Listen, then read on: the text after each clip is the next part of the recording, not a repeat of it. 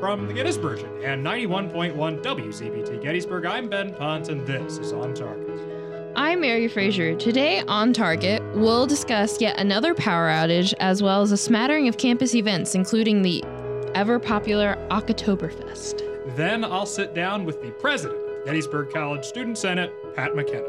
Stay with us.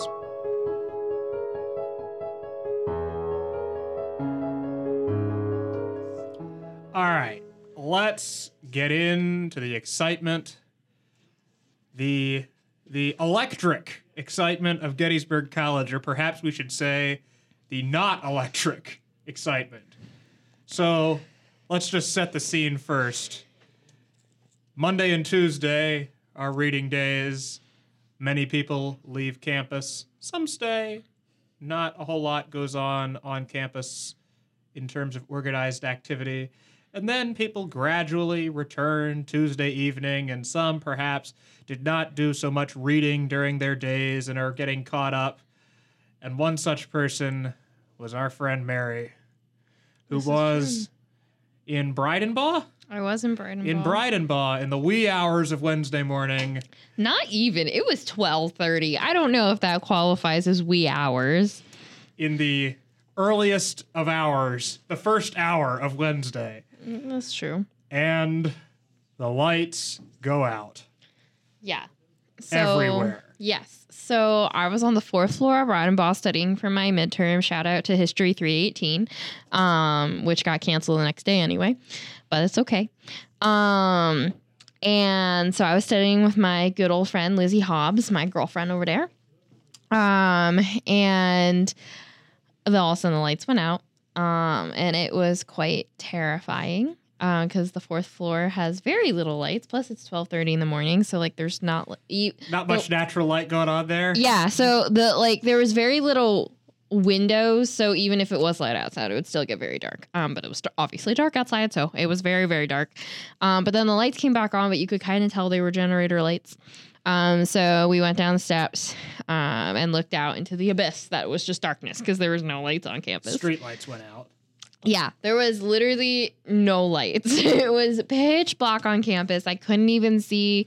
I could barely see the like doors to go into both Paul and Rice because of the emergency lights in the hallway. But like couldn't even tell you where Stein was. Like obviously I know where Stein is, but like I couldn't right. see Stein from Breidenbaugh.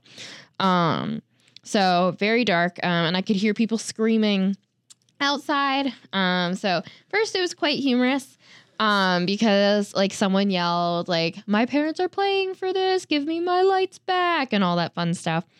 Um, but we hadn't received an emergency alert from the college. Um, so me and Lizzie decided to stay in Breidenbaugh just in case it was an emergency situation.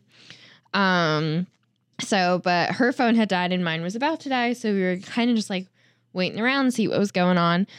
Um, and then we had like leaned back outdoors um, to um, see if we wanted to try to make the trek home to Apple in the darkness um, because there were people running around outside screaming, or at least that's what it sounded like. Um, and not that I felt like I was in danger, but I also just didn't want to deal with hooligans.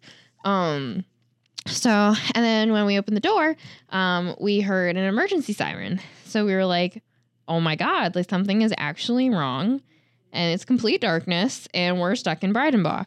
Um, and then the emergency si- siren proceeded to um, be the soundtrack to the Purge siren from the horror movie, um, which was like not funny um, because it started with the emergency siren and many of us thought that was like a genuine emergency siren, that there was an active shooter or some other very dangerous situation on campus. Um, so we were very scared and ran back into Breidenbaugh. And then uh, we called D P S and we were like, hey, we haven't gotten an emergency alert yet. We just want to make sure it's safe to like walk home. Um, and D P S said to just stay put. So we stayed put. That's encouraging. um, until round two, until someone picked us up in their car and um, drove us to our respective homes since it was dark and we didn't want to walk through the darkness. Um, so did we ever find out what caused it? Is it a squirrel again? Do we know? It was not a squirrel. It was an undefined generator failure of some kind, or I'm sorry, not generator failure, transformer failure.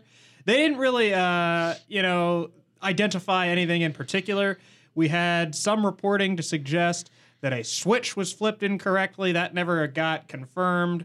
Um, that was from a member of the facilities staff um, who had, had mentioned that to someone, um, but neither Met Ed, which is the utility provider, um, nor the college ever really came around to to confirm that. They it was a, there was a utility pole somewhere on campus that had something that went wrong, and it wasn't just the college that lost um, that lost power here. There was, you know, throughout the town, power went out, but not everywhere. Education House, which is on Washington Street, had power. Col- Humor- college apartments had power. College apartments had power. The Humor House, which is also on Washington Street, They're had basically power. Not on campus, let's be real. Yeah, I mean, I did not lose power up at the seminary. No offense, Gary. Uh, yeah, Gary, our abroad listener, who would, of course, be offended by an implication of her former residence. Of course. Yeah. In any Always. case, living up at the seminary, we did not lose power. Um, so, but I was speaking with members of, you know, the college staff or some faculty folks who live in town who said they did lose power for either um, a couple hours or all the way into the late morning. But the college ended up not having power for about ten hours. There's an official dictum canceling morning classes. Whoa. Indeed. Wild, because we are a residential college and we do not succumb to major problems such like, as snow and inclement weather of any kind. Yes, but the power, that'll do it, apparently. uh, it well, was... we couldn't get email or internet or anything because that's all here on campus, right? Yeah, I'm a little um, dubious about the wisdom in having our campus network housed He's on campus. Dubious. Yeah, I, it seems to me like other major corporations figure this out, and yet every time the power goes out, we suddenly lose the ability to communicate, which, you know, when the power's out might be a time at which we'd want to have email. I don't know. Lizzie and I would have appreciated that, not going to lie. Yeah, and so, you know, they do send out, you know, a number of phone calls, but not every faculty and staff person is on the emergency alert system, which is not to say that they shouldn't be, but that it's an opt-in, not an opt-out for for faculty and staff. So faculty showed up uh, Wednesday morning and were wondering why no one was at their classes, um, you know. And I didn't realize that. That's kind of funny, not going to lie. Sorry to the faculty that did that. That's just Oh, that's slightly humorous to me.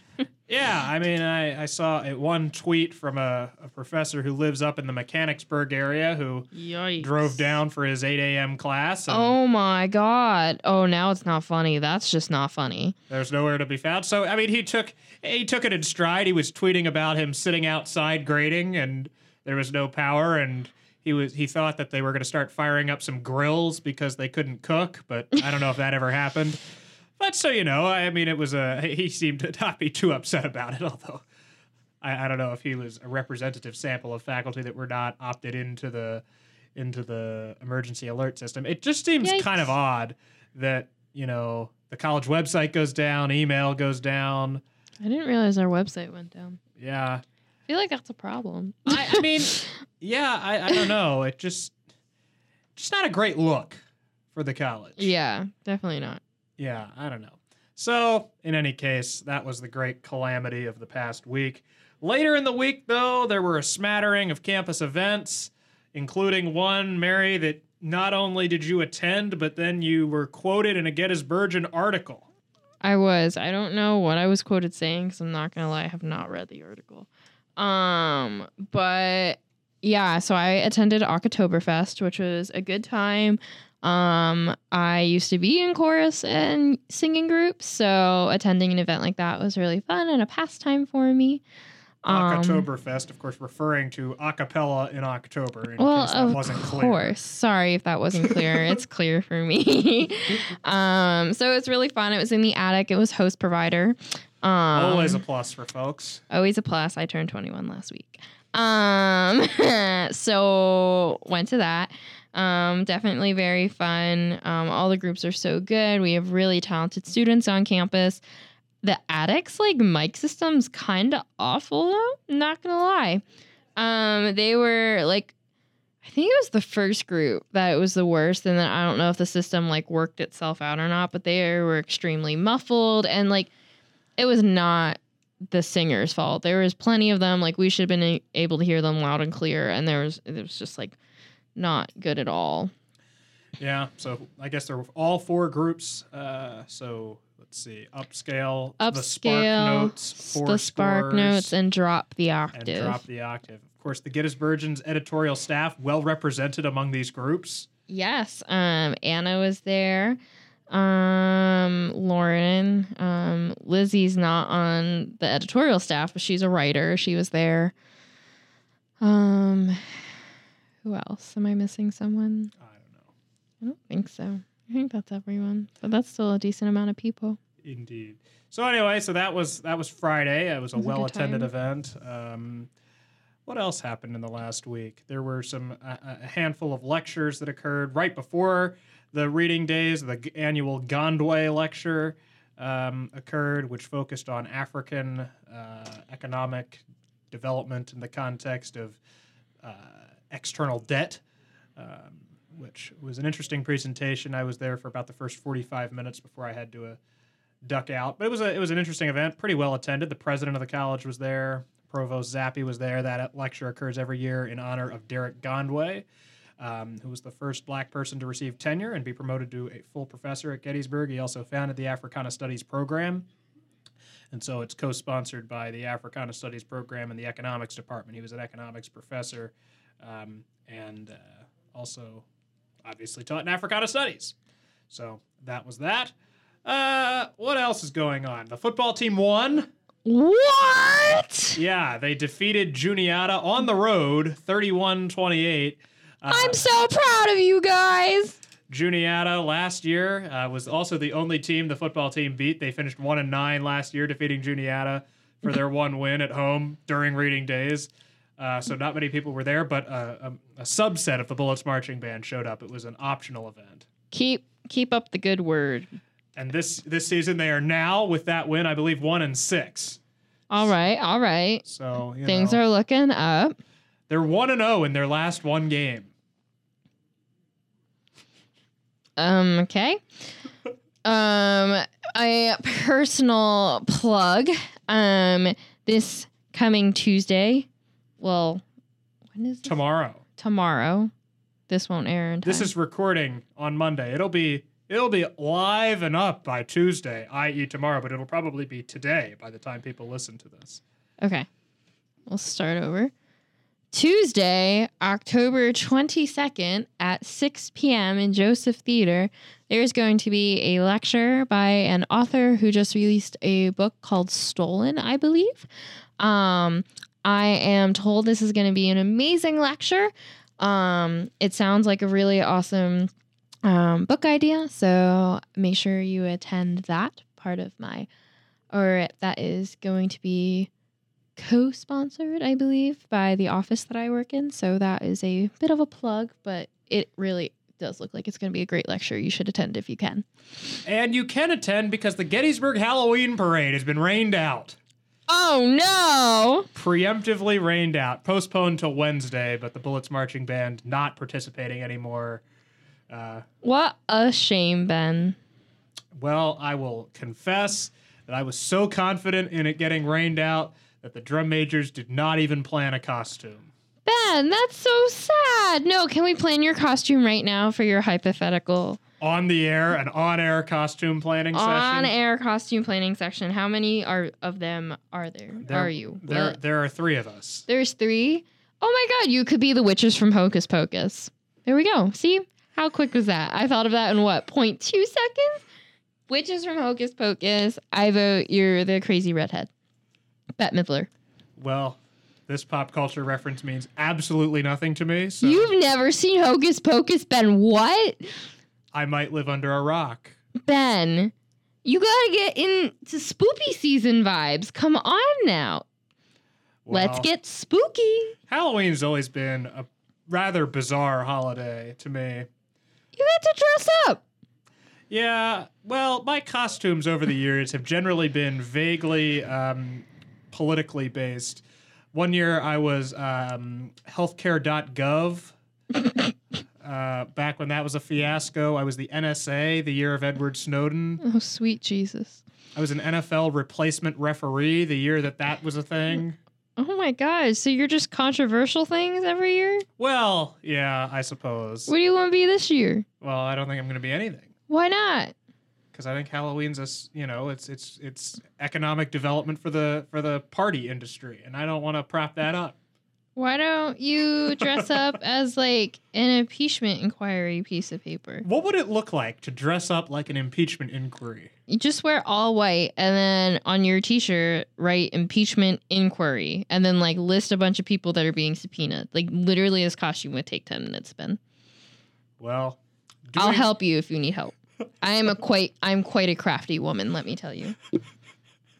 Quite a crafty woman, Mary says. I am very crafty. I love crafts. Well, fortunately, the Gettysburgian does not have a Halloween costume party, so we're just going to cross that one That's off the list. That's a good idea. Mm, we'll get Maddie right on that. Okay, you hear this, Maddie? We're planning a Halloween party now. See you there. Outstanding. All right, well, I think we've officially exhausted the news. Uh, what a shame. Indeed. So... It was a fairly quiet week, in case you couldn't tell from the reading days and whatever else. Except well, it had that- to be a quiet week. We lost power. There was no communication. All right. Uh, we'll be right back with the Bullet Report, followed by my interview with the president of the Gettysburg College Student Senate, Stay Pat McKenna. With us. Stay with us.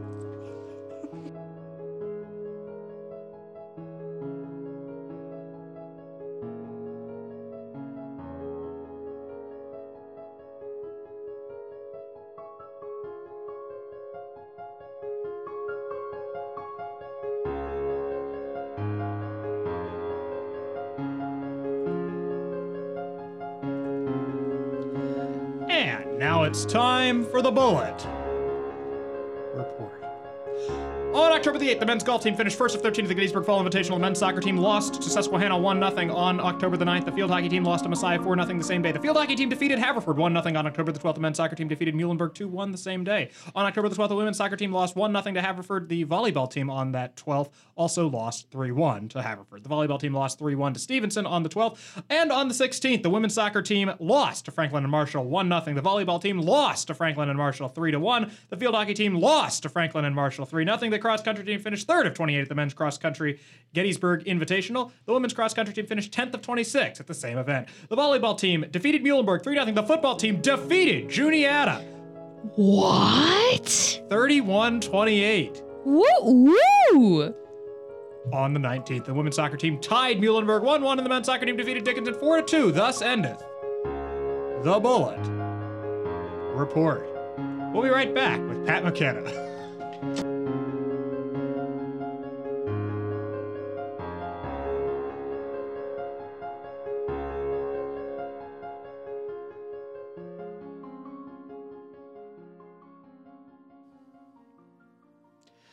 And we are pleased to be joined by the president of the Gettysburg College Student Senate, Pat McKenna. Pat, thanks so much for joining us. Thanks for having me this evening.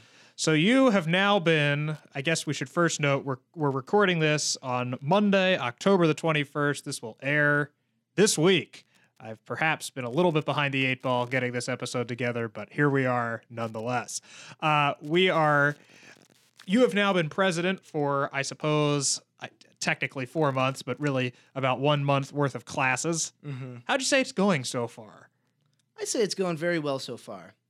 I think that we have had a, a large cohort of really engaged students that are coming and participating in lots of meetings. Uh, our committees have been going without a hitch. Uh, we have they've been well attended every single week. We've been able to take stuff from the floor, send it back to committee, have it come back to the floor changed, or you know maybe if it, it just goes to committee and dies there. And that's exactly what a le- like a legislative body like we are supposed to be does. And I've been really pleased with the amount of participation. And, you know, I just want to plug it again because I'm really, really happy with the stat. fifty-three percent of the freshman class voted, or the first year class, I should say. That's an absolutely fantastic number and blows past any of the previous voting records that we have held. What were those records? Do you know offhand? Offhand, I don't. I'm sure we can go back and try to find the, the data, but I know that uh, in the presidential election where myself or where I was elected, about a third of the eligible students voted. So in that election, which I would have to imagine had a little bit of a higher turnout than others, we blew that out of the water by twenty percent. And we have just had an absolutely fantastic um, group of first years that come. They participate, they're engaged, and I, I can't say enough about how great my executive board has been as well. How do you go about, um, you know, keeping up that energy in the first year class? Because, I mean, I think, and maybe this first year class is more so more engaged than previous ones, but I mean, I think it certainly has been the case that, you know, people come in pretty gung ho, and then, you know, our our our dear senior class had a grand total of zero officers coming into the year, as I recall, and and you know, I think we had a competitive election our first year too, and so how do you kind of go about keeping up that level of engagement? Yeah, absolutely. First, just to clarify, because this is a big pet peeve of mine. Senior class officers are not the same thing as senior senators. So that's are, true, yeah. So there are four senior senators as well as four class but officers. But you had to appoint some senior senators, too. That is a point well taken. we, we did have to appoint a couple of the senior senators as well. And I think that is the question, right? That is the fundamental question. We've gotten people here. People are engaged. How do you maintain that?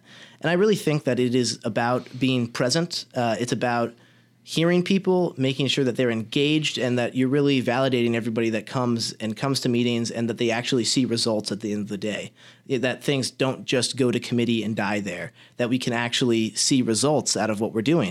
And I think that if people continue to see results, uh, continue to see action, that's how we keep people engaged and that's how we make sure that people are involved and running in future years.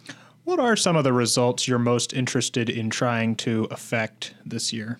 So I think that when I came on the podcast last spring when I had just been elected, mm-hmm. uh, we talked about what my goal for the year was. And I think that my goal for the year, if I remember correctly, is that I said that I wanted Senate to be boring. I wanted it to be like a legislative body that you don't have to necessarily think about day to day in a negative way, but you really want it to be a well-functioning body. And, you know, and I think that when legislatures in general are well-functioning, you don't really think about them all that often in any sort of way, except for a way of where can I go get something done. And so that's the general goal where I want to um, lean. One thing that I'm really excited about that we're going to be doing this year is actually, it, it revolves around budgets. And what we're going to be doing is uh, we we re or revamped, sorry, our uh, budget or Senate uh, event reflection form this year. So after every Senate-funded event, clubs need to uh, go online and fill out this uh, event reflection form. At the end of each semester now, we're going to compile a report of each event that clubs have done for the semester. And this has, you know, what was your projected attendance? What was your actual attendance? Questions of that nature, pretty low-intensity things. Right. But there'll be a way to build kind of some institutional history for clubs in there. That'll help us provide for more accountable budgeting, too, at the end of each year. Because now clubs can go back, and if there's a new transition in leadership or executive board or whatnot, you, you'll be able to actually go through and see what events your club has done in the past, which ones have worked, which ones haven't been as successful, and really figure out ways to be better. And really, that's what the role of the Senate should be, is just acting as a forum to help clubs and other student or organizations and activities on campus be more successful.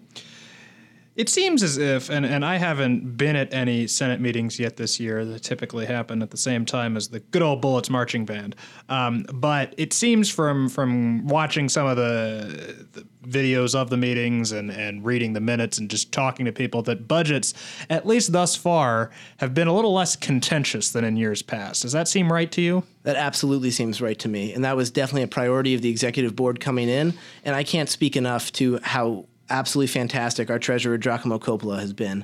Um, so first off, we, uh, we've put the link to the Student Senate website on the current students landing page of the college. So right when you go get your student email, just a couple um, rows below that, it's linked to the Student Senate website. And that link to the website has all the forms that you need. And ha- we put up a couple uh, how to request a budget forms up there. We've also held, um, Giacomo has held treasurer meetings with different clubs and organizations to really walk through what the budget process is like and really be transparent and open about um, kind of what we can fund, what we can't fund just because of rules, and then really trying to work with clubs to make sure that budget requests are seamless. Um, and I really think that's been successful so far. Do you think that clubs are requesting less money than they did in the past? Because, I mean, it seems like in the past there were, you know, when we think, when you use the term a contentious budget request, there were some eye scratch, or, you know, eye roller, head scratcher, there's the word I'm looking for, head scratching items, or just rather exorbitant conference, you know, proposals or things. Do you think that there's less being re- less money being requested, and that's also contributing to why budgets have been less contentious, or is it merely this kind of, you know, process improvements? So I can't really speak offhand about the exact dollars that have been requested at this point in the semester, year by year. That's definitely something I can try to go back and look for if you're interested. Um, but I do get the sense that it's a pretty typical money flow, at least in years past. I think that the last time that we really saw those eye-popping numbers that you kind of are alluding to was probably our first year, when we had a very active Model U N as well as a very active Model Arab League club. And they both came for at least, I'd say, twenty thousand dollars worth of conferences all over the world and across the country for very small number of students. And, you know, we still have a very active Model U N team, but they've also been focusing on events closer to Gettysburg, hosting a high school conference of students, which I think is a really great way to get even more students engaged. So offhand, I would say no, but I can't really think of in years past until, until back to our freshman year. Do you think that the, a couple of years ago, there was a, a an amendment about uh, conference funding in particular that capped the per student Uh, outlay on conferences at, I want to say, two hundred seventy-five dollars. Do you think that has, you know, had its intended effect? I think it has. And I think that what that speaks to in a lar- larger sense is that when we actually codify and put down what we can and cannot fund, clubs respond to it.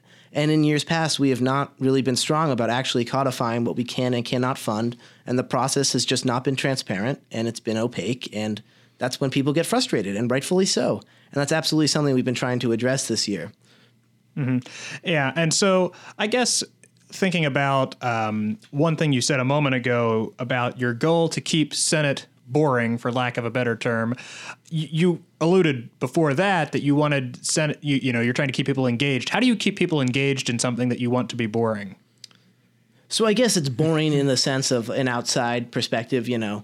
I don't know how many people go and, like, occasionally watch C-SPAN for fun. I know that I can be one of those people. Well, so, yeah, you know, to, to people, exactly, you know, so I think that. Although I would hardly call the United States Congress a well-functioning body to which we should all aspire, but sure, point sure. taken. That, that, that was not the where I was trying to go, but just, you know, for the, the general, you know, when you generally think about Senate, it shouldn't elicit some sort of, you know, negative reaction is really what I meant by the boring comment. Mm-hmm. So thank you for that opportunity for clarification. Oh, my pleasure. Um, I know you've also been focused on making sure that, or or maybe not making sure that, making Senate a place where, you know, various groups on campus that maybe have not felt as well represented in Senate in the past can feel Um, included and, and, and represented. Talk a little bit about that work that you've been doing. Yeah, absolutely. I think that's one of the, the most important things that we've been trying to push towards this year. And that's really making Senate a platform that everybody feels that they can come, go to, and speak about issues on campus. Uh, because that's really what it's all about, right? We're supposed to be, everyone there should be hearing and learning about issues that affect all different sorts of students on campus. And you know, that's a really important goal of not only the Senate, but just as a general liberal arts education. Um, and I think that really what it comes down to is, uh, you know, you need to go and actively listen to different groups on campus and show that, uh, you know, that they are a priority and that it's a priority to reach parts of campus that have not typically been represented in the Student Senate. And I think um, to that end, you know, in the spring, we'll be hosting a kind of how to run an election um, seminar kind of with, with the O M E. And so we'll really be trying to reach, and that'll be open, you know, to all students, but we'll, we'll run it out of the O M E and really just try to uh, reach different uh, students who are interested in advocating for themselves that really have not had necessarily a platform before. Um, I've been trying to appoint a wide range of student perspectives to various committees. Um, so not necessarily people that are voting members of Senate, some are. but really people that are uh, engaged in our committees, which are open to everyone, but really trying to be purposeful in those appointments to really uh, try to uh, portray a broad range of perspectives from the student body to different various committees that students sit on. And I think, and I, I hope that people that are appointed to these committees that are parts of, um, or members of committees, but not members of Senate, really try to get involved in um, future years. I know I was having a conversation a couple weeks ago now with somebody who's just been an absolute great voice in the Senate so far this year that mentioned to me that they didn't even really have a functioning student government in high school. So they missed out on their first year just because they never, they didn't even really know it was an option. And, you know, that's, that's just an absolute shame. You know, you really need to go out and reach people that have not necessarily been engaged in kind of student governance before. Uh, I've been going to school board meetings since like the sixth grade, I think. You know, I was our, our rep in, uh, in high school, and I had been kind of t- tangentially involved in middle school. So that was something that was totally natural to me, but it's not, uh, you know, it's not the norm. So I think that really trying to be deliberate in reaching out to different parts of campus is key. What do you think has made those efforts? I mean, because it, it certainly is not a new goal of Student Senate. And I think, you know, we've interviewed Student Senate presidents each of the three years we've had this podcast, and, and each of the three times, um, you know, the president has alluded to a desire or spoken of a desire to get more people involved in Senate. Um, where do you think past efforts in that regard have fallen short that, you know, maybe, to, you know, that you they are bearing some more fruit now than they were? I think that um, it really comes down to viewing uh, c- kind of as an executive board. And, you know, as committee chairs and stuff, too, viewing Senate outside of that just seven to eight, maybe eight thirty time frame, and then your one committee during the year. I think we've seen a lot more efforts this year across the board of people that go out of their way during the week also to be involved in events, to hear from more students, to be a senator or, you know, a committee chair, a member of committee outside of just that one hour. Because it really should be outside of that one hour. You know, we heard in the meeting tonight people saying how they had heard from other people around campus that this is something that they um, cared about. And that has really been uh, just not evident in debates and discussions before. And I think that's a really valuable thing. So I think that, you know, making sure that you are going and, you know, attending different groups' events on campus and whatnot, showing that you are present there as a member of the Senate is really important, and something that we've been trying to uh, kind of crack out in policy committee has been kind of an attendance rule for Senate, like really, and that, that'll come out over the next few weeks. Um, probably since we're in October, it'll be implemented for the, the following semester, but really trying to make sure that senators are going to Senate-funded events because, you know, you really should be going and be present as a senator to, like, learn about different groups on campus. You know, people are coming and talking about their events every week, you know. We should absolutely be going to them. Then I've I personally have been m- making an effort to go to at least one or two a week, um, Senate or just events around mm-hmm. campus that I might not necessarily go to. Um, what groups on campus in particular are you most interested, or do you feel that you're most interested in getting more plugged into Senate that maybe aren't as as plugged in now? You know, I think, you know, maybe maybe one group, and and not to. For, but as a possible suggestion, athletes, I know, are a group that historically has not been particularly well represented in Senate. Yeah, and, you know, I hope that we can get every, like, uh, segments of everybody involved. Um, I know that Cindy Wright was in just a couple weeks ago, and, you know, uh, Jack Lashendock, our vice president, is really heavily involved in campus rec and whatnot. I know that uh, it's really hard to get athletes in general just because of kind of the structural issue of the fact that they've got practice a lot. And, you know, Monday night is the night that we have Senate, and sometimes practices run over, or, you know, maybe practices get out at six thirty, and, like, no one wants to come to a meeting at seven or eight or you know, seven to eight after a long day of practice, rigorous classes, et cetera. And athletes is a good example. Um, I would like to, you know, think about that some more. Uh, definitely maybe trying to get more people from, like, campus rec involved, um, stuff like that from that part of campus as well. Um, but I really just want, you know, Senate to be that representative body because, you know, we should be hearing from people that are involved in all different campus life, um, whether that be um, minority groups on campus, athletes, people of the marching band, which I know is tough because the marching band, you know, practices during Senate times. It's not really anything we can necessarily do about that. Um, members of Greek life, members of Res life. Um, st- people that have leadership positions around campus, because really, it, you know, we can't address issues if we don't know about them. So we really need to make sure that we're hearing voices from all all segments of campus. And I, that was not an exhaustive list, list I just gave. Mm-hmm. That is just, you know, what came off the top of my head. Do you think that um, that Senate being a senator is a year-long commitment as opposed to a semester-long, you know, as opposed to, you, you know, you're a Senate for a semester and then the next semester there's a different election, or, you know, the election happens at one time. But in any case, you know, do you think if it, if there, that situation that you just outlined might be improved in some way if, you know, in the fall, you have one group of senators, in the spring, maybe people who play fall sports can be a spring senator or vice versa, or, you know, marching band is a fall activity. And do you think that there might be a way, I mean, and people going abroad is another way in their junior year, that the junior year appointments are that way, but do you think that all classes being that way might contribute to that? Um, to solving that, or not solving, but making progress on that problem? That's a really interesting point. I hadn't necessarily thought of that. So for the for the listeners who might not be, you know, as familiar with Senate attendance as Ben is, um, so in the junior year with so many students going abroad, uh, you run in the, the fall of your sophomore year basically for semester positions. So if you're going to be here for the full year, that's fine, but you have to run in separate elections for the fall and the spring. And if you're going to be here for the uh, just a semester, so for instance, I my junior fall, I went abroad to Berlin, Germany, but I had checked the box to run as a senator in the, um, in the spring, sorry. Um, and so that's how we kind of alleviate and want to make sure that we are encouraging people to go abroad. You know, that's part of that liberal arts education. Um, but that's a really interesting point. Uh, I hadn't thought of that before, but off the top of my head, I, I think that would be bad for first years because, you know, you're already coming in. It takes you, you're, you're figuring out college, you're figuring out life, you're figuring out what you want to be a part of. So I think that it takes a while to get your feet under you just as a first year. So I would really like to see that kind of first year, um, student be that full year. Mm-hmm. And then, you know, you've got sophomore year, junior year, it's already like that. And by senior year, you know, if you're not kind of plugged in, it's very rare that you would be plugged in by that point. So mm-hmm. that's definitely an interesting idea, not one that I had thought of before, um, but it would definitely need a little more fleshing out. Right. But I, you know, any sort of ideas like that to increase participation is something that I'm more than happy to talk with anyone about.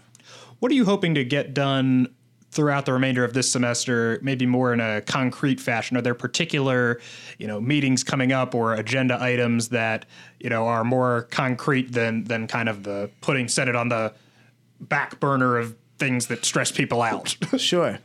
Um, so we've uh, and I I've been kind of calling and and waiting for. I would really love to see different student groups come in and like give presents. So, you know, we have administrators a lot, and that's something that I would love to continue have.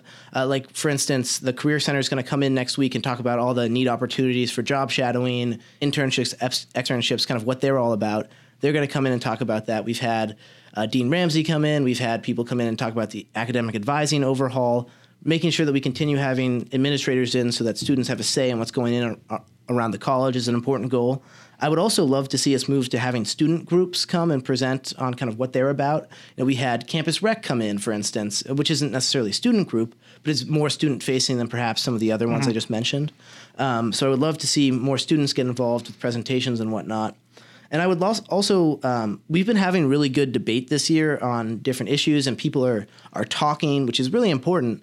Um, but I think that something that might be nice is that, you know, for and for years this has been kind of an issue that's for people that have been involved in Senate that's come up a lot is why is uh, kind of club rep attendance mandatory? And, you know, thinking about that question, there isn't really an answer why club representative attendance needs to be necessary. And it seems like it's always been one of those things that's mandatory because it's mandatory. Right. And, you know, I don't think that there's any, you know, there's obviously virtue in not changing things super fast, you know, but we should all, we should constantly be asking ourselves, why is it that we do things X, Y, or Z? And if we're just because that's the way it is, is not an answer in my mind. And so, you know, we've had people who, who come in and partic- are weekly participants that are, you know, not club reps, not senators. Maybe they're casual members of a committee, but they come in and share their voice and perspectives, and that's that's important. But, you know, for some poor club rep who just has to come and, you know, maybe they're not interested in whatever we're talking about that night, I think, you know, they don't necessarily have to come. And so I would be interested in seeing, and we've been having conversations about this, um, potentially making club rep attendance uh, optional. Uh, so, you know, you'd have to come every time that, you know, you're requesting a budget or something like that, but you don't have to come to the in and out, you know, send an excuse every time you're not there because, you know, you see it in the audience when the typical club rep can't come and somebody calls the name of a club and, you know, no one says anything for like two seconds. Everyone kind of looks around and then somebody that's a member of that club just says, oh, yeah, I'm here, which is, you know, fine. You're fulfilling the attendance require- requirement. Obviously, we don't like to see that, but you know, we shouldn't force people to come if there's really no vested interest in being there. Well, the flip side to that, and something maybe el- something else maybe you could mention or talk about a little bit, is kind of the development of the af- role of affinity group leader. Right. And that was something that, just to give a little bit of background to that, that came about the spring of our freshman year, I, our sophomore Soph- year. So that was that Amy was a part Bosman. of the elect. So yeah. Amy Bosman and I, Amy was a senior at the time. She was the vice president. Right, yeah. So we kind of worked in conjunction. I was the parliamentarian at kind of an election overhaul, and mm-hmm. she did a ton of work as kind of changing what the makeup of Senate was. And uh, so she had the ideas, and I wrote them down in the Constitution, essentially. And part of that, so a way to increase club representation, because, you know, a lot of people say, if I have to be here every week, why can't I vote on X, Y, and Z? And frankly, that's a fair criticism. You know, if they are there, if they're mandated to be there, why can't they vote on things? You know, I don't necessarily have an answer for that. And so I think in part of what we had come up with as the affinity group leaders is that's kind of an idea where they were supposed to be, the clubs would elect one voting representative, and that would be the ways clubs are more plugged in. And I think that that was a good idea in theory, but we have not fleshed it out super well so far. So I think that Um, and, you know, so right now, affinity group leaders have to act like any other senator, but they're not supposed to be like other senators. They're supposed to be representing their club. And something that we've done so far this year is to create aliases of the affinity groups with all of the um, club representatives of each club, and so that they can disseminate information or whatnot. So that's at least something that they're doing mm-hmm. to kind of centralize their responsibilities of being over clubs. What I would like to see, and this is something that we've also been talking about, so this would be kind of a, a, a pair of amendments, I guess you could say, is that I think it would be really interesting if affinity group leaders say, instead of having a weekly committee meeting they had to go to, what if they just held an office hour and, you know, cl- clubs that had any concerns in their particular affinity group that, you know, maybe, maybe they're an athlete and don't have time to come to Senate, you know, on a Monday night. Maybe they can pop in because the weekly office hour works better. And they can say, hey, I've got X, Y, or Z concern. I can't make it to the meeting, but I know that you're my representative. Mm-hmm. Why uh, can you, would you mind bringing this up? And I think that would be a great way to kind of make sure that we're incentivizing that there is still some club participation. What do you think is different about the role of, a, the, what do you think that an affinity group leader can do that a regular senator, quote unquote, can't? I mean, ultimately, everyone who is a club rep, everyone who is an affinity group leader, and everyone who is a senator is a student of the college who can vote in a Senate election. What, what's the argument against filtering all of those types of things that you're talking about through the regular senators? So I think that that's fair, and I just think that in the past we have not seen high enough voter engagement, engagement with um, between senators and uh, kind of other students around campus. So I think that maybe in an ideal world, that is the way it works, but that's not necessarily what we see now. So I think that having the affinity group leaders be a point person for specific clubs just gives a little more weight to saying, hey, here's a way to make sure that you're really making sure that you represent a group of clubs. So in some ways, then, it's really kind of giving, I don't want to say an extra vote or a super vote too, but it's it's giving those who have, you know, clubs who rely on Senate for money and things, you know, kind of those who have a vested interest in Senate, a more direct pathway into Senate? Yeah. I mean, perhaps. Uh, I mean, if you're a member of a club who is getting funding, you abstain from votes as of right now. And so, you know, any affinity group leader, I would assume, does the same. Mm-hmm. So I don't think that it's some sort of like super vote situation. I think that it might just be a way to make sure that we are ensuring that you're reaching out to clubs and act and mm-hmm. clubs actively know that there's a place that they can go outside of that Monday from seven to eight where they can go to their affinity group leader and talk about issues. And of course, of course we want senators to be acting like that for the general student body in the, you know, the mm-hmm. year that they represent. But I think it's also important to give clubs, because they're such an important part of the culture of Gettysburg, that additional voice to have and say, here's another point of contact for you. Because I think that having as many points of contact for people is important, and making sure that we're reaching out and staying engaged with all different parts of the campus. All right. I think that's going to be a good place to end this. Pat, thanks so much for joining us. Thanks for having me.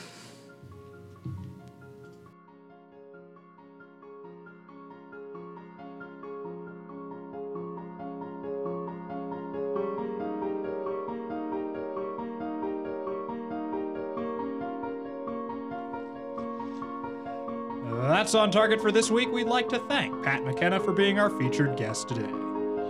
We'd like to thank the staff of the Gettysburgian and the Executive Board of W Z B T for their ongoing support for this project.